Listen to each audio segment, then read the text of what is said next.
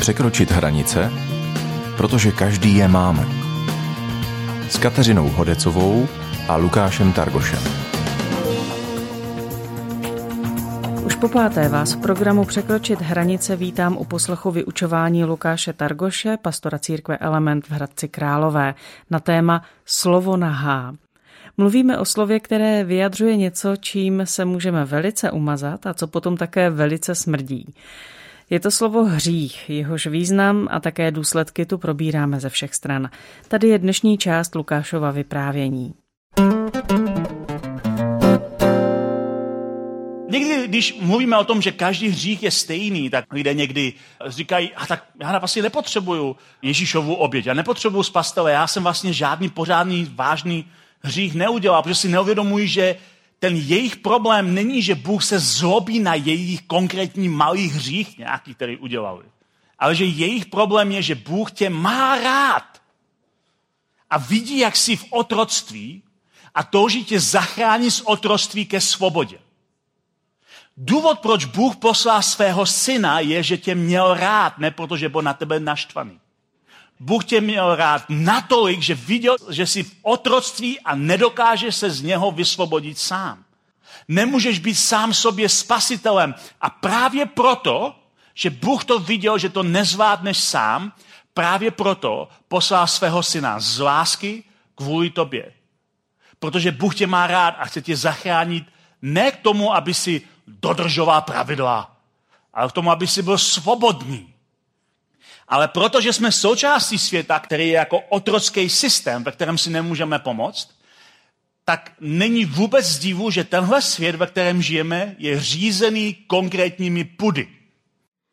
Nový zákon, autoři nového zákona, specificky Jan, který byl Ježíšův jeden z nejbližších přátel, píše ve svém dopisu, že svět, ve kterém žijeme, je řízený konkrétními pudy, které se projevují na individuální rovině, ale projevují se na společenské, celonárodní nebo celosvětové rovině. Jsou to pudy, které ve své podstatě řídí svět hříchu. Tak si přečteme tu pasáž a něco si k tomu řekneme. On říká, píše křesťanům, nemilujte svět ani to, co je v něm. Kdo má v lásce tento svět, nemá v sobě lásku k otci. Svět je sama touha těla, touha očí, namyšlenost života, nic z toho není z otce, ale je to ze světa. Svět pomíjí tak, jako jeho touhy, ale kdo plní boží vůj, trvá na věky. Jan tady píše, že svět je sama touha těla, touha očí a namyšlenost života. Jiný překlad Bible to podává trošku ještě jinak. Říká, svět je řízený žádostí těl, očí, žádostí těla a píchou života. Jsou to stejné věci, jenom jiné, jiné slova. Žádost těla, touha těla, žádost očí, touha očí a namyšlenost nebo pícha života. Říká, tohle jsou tři základní pudy, které vládnou tomuto světu. A když se nad tím zamyslíte dopodrobná, tak tyhle ty tři základní pudy ve své podstatě jsou jako tři hlavní kategorie hříchu. Skoro každý hřích, na který si dokážete vzpomenout, je v jedné z těchto těch kategorií. Touha očí. Co to znamená touha očí? To znamená, že touha očí nabíjí například chamtivost, porovnávání, závist, pomluvy, krádeže. Já něco chci, co vidím a chci, aby to bylo moje. A vidím, že někdo jiný má něco, co já nemám, tak mu to závidím a pomlouvám ho.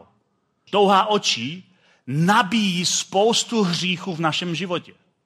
Žádost těla nabíjí jiné věci v našem životě. Všemožné sexuální hříchy, nabíjí obžerství. A obžerství nemyslím pouze přejídání, ale i věci jako například nedostatečné eh, jezení. Například kult těla, kdy uctíváme tělo víc než kohokoliv jiného. Protože nám záleží, aby jsme vypadali dobře. Žádost těla, touha těla nabíjí spoustu jiných hříchů. A namyšlenost života pícha života nabíjí spoustu dalších, dalších věcí, jako je třeba sobectví, povyšování, rozbroje, konflikty, vraždy, války. Ty si urazil můj kmen, já zničím tvůj kmen. Já jsem lepší než ty. Jsem namyšlený a mám píchu života. Je to, tyhle ty tři kategorie jsou tři pudy, které řídí svět na individuální rovině, ale na celospolečenské rovině úplně stejně. Není vůbec překvapivé, kdykoliv čtu uh, o něčem zlém, co se děje na tomhle světě, tak to pro mě není překvapivé. Někdy mě lidi baví, jak čtou něco, co se děje zlého na světě a říkají, to je tak strašně, jak se to může dít. Jejich předpoklad je, že svět je strašně fajn místo a že lidé nepochopitelně dělají špatné věci. Ale pokud pochopíte, že svět je řízený těmihle třemi pudy, tak vás to nepřekvapí. Vůbec vás nepřekvapí, že lidé se chovají tak, jak se chovají. Protože si nemůžou pomoct. Jsou součástí systému, který je zotročil. Ďábel to ještě víc podporuje a oni si nemůžou pomoct. Nový zákon říká, že její vlastní žádostivost je svádí neustále ke hříchu. Oni si nemůžou pomoct. Jsou toho plní. Někde se to na ně naplácalo. Někde to smrdí a oni se toho nedokážou zbavit sami. Ale Bůh nás má rád. Proto poslal svého syna. Bůh nás má rád na to, že když nás viděl, tak nás vidí jako své děti, které stvořil a říká, já, já nechci, aby zůstali v tomhletom šíleném stavu otroctví. Já je vysvobodím. Tak jako každý dobrý otec by vysvobodil své dítě, které by se dostalo do nějakého otroctví. Bůh tě má rád. Ať si kdekoliv na své cestě životem, proto poslal svého syna aby tě vysvobodil z otroctví. Ne, aby řešil každý tvůj individuální hřích a říkal, tak to, to si fakt přehnal, no, tohle ti odpustím jen tak, tak. On tě chce vysvobodit z celého systému, kde si nemůžeš pomoct. A dá ti odpuštění jednou provždy a dá ti sílu, strategii, dá ti smysl pro to, aby si se vypořádal s tímhle systémem a nebyl jeho součástí už nadále. A my si povíme příští týden, jak Bůh přesně to chce dělat. Ale aby jsme se k tomu dostali, tak si musíme říct, proč je ten hřích tak závažný, co vlastně dělá v našem životě, nebo co je jeho cílem, protože někdy jsme hloupí ohledně strategie hříchu v našem, cí, v našem životě. Musíme se podívat na to, co vlastně hřích chce udělat. Tak já vám to řeknu rovnou. Hřích je podvodník, otrokář a vrah. Hřích tě hodlá oklamat, chytnout tě na vějíčku a pak tě pomalu po lehoučku zabít. A se podíváme na několik pasáží z Římanům, toho dopisu, kterého jsme už četli, tu pasáž na začátku, že Bůh nás měl ráda, proto poslal svého syna. To je dopis, který napsal Apoštol Pavel, to je jeden asi z jeho nej takových systematičtějších, nepropracovanějších dopisů, kde rozebírá právě tuhle tu celou otázku v mnoha kapitolách, mnohými různými verších. Se podíváme na několik z nich. Hřích funguje podobně jako jakákoliv závislost. Pokud jste někdy v životě byli na čemkoliv závislí, tak závislost vzniká na začátku jako únik. Unik před nějakou realitou, nebo unik z nudy, unik z nějakého vztahu, ale dřív než se nadějou, tak ta závislost je obelže a na začátku to vypadá jako únik, jako uvolnění, ale najednou, dřív než se nadějete, tak je to, jako by ta závislost si našla místo, našla si místo ve vašem životě, kde pevně zakotvila svoji nohu a už se toho nedokážete zbavit každým dalším krokem, každou další situaci vytváříte víc prostor pro závislost a závislost tam strčí druhou nohu a najednou tam celá a najednou nemůžete se zbavit té závislosti. Děláte všechny možné kroky, které vás napadnou, síla vůle, chodíte na různé cvičení, snažíte se meditovat a furt to tam je. Podobným způsobem funguje hřích. Hřích na začátku vypadá nevinně, jako malý únik, jako krátká zábava, jako něco nevinného. Ale jakmile tomu dáme prostor, hřích tam strčí svoji nohu a pokud se hned vypořádáme s ním, tak postupně dřív nebo později zabere úplně všechno. A najednou celý náš život je pokrytý hnědým filtrem, nasmrádým filtrem a my nevíme, co přesně s tím máme dělat. A pošto Pavel v tom dopisu Římanům řeší tuhle otázku a jak vlastně jsme si uvědomili, že ten hřích v životě máme.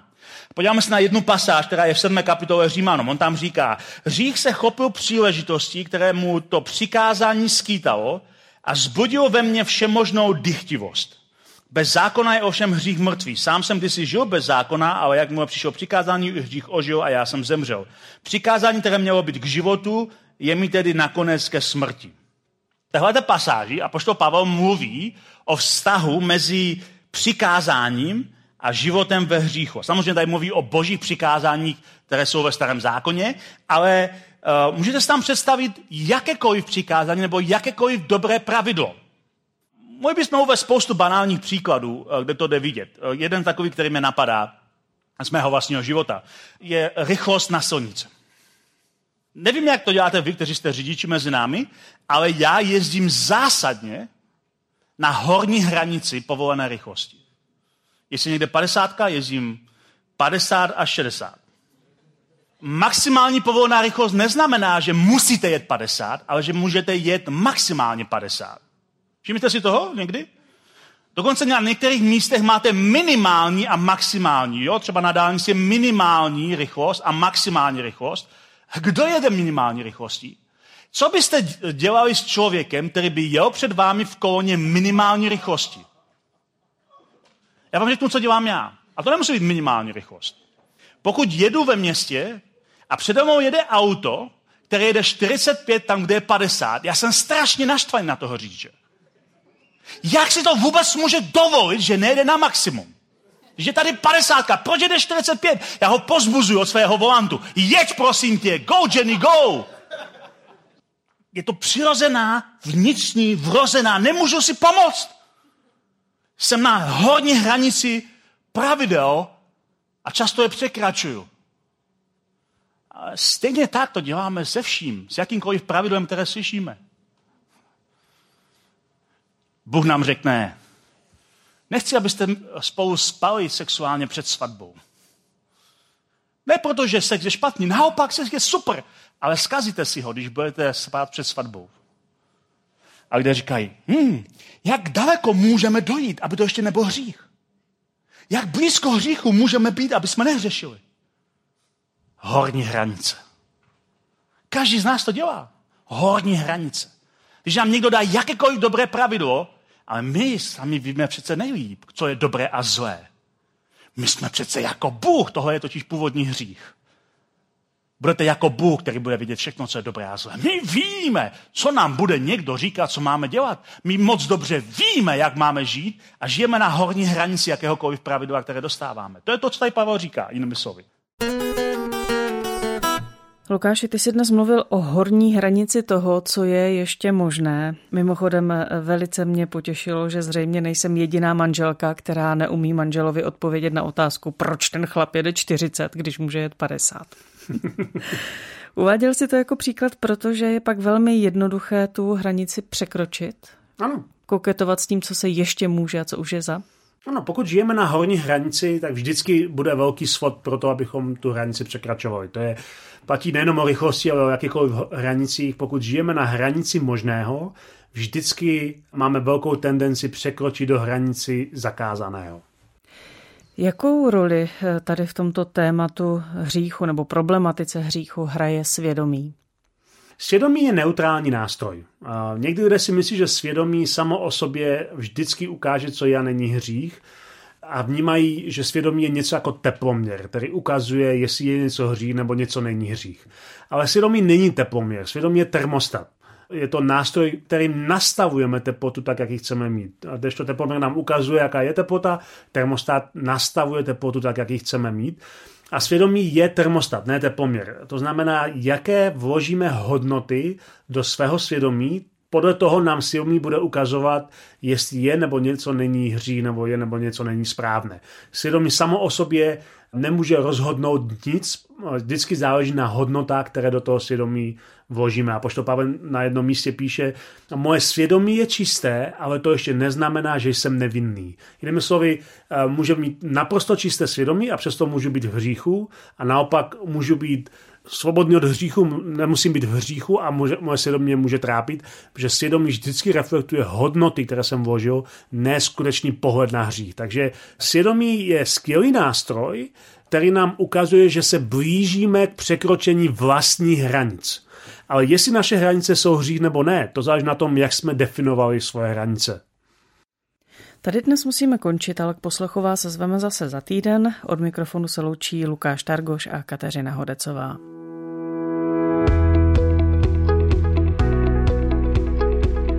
Podcast vznikl na Rádiu 7, které žije z darů posluchačů. Pokud nás budete chtít podpořit, budeme rádi.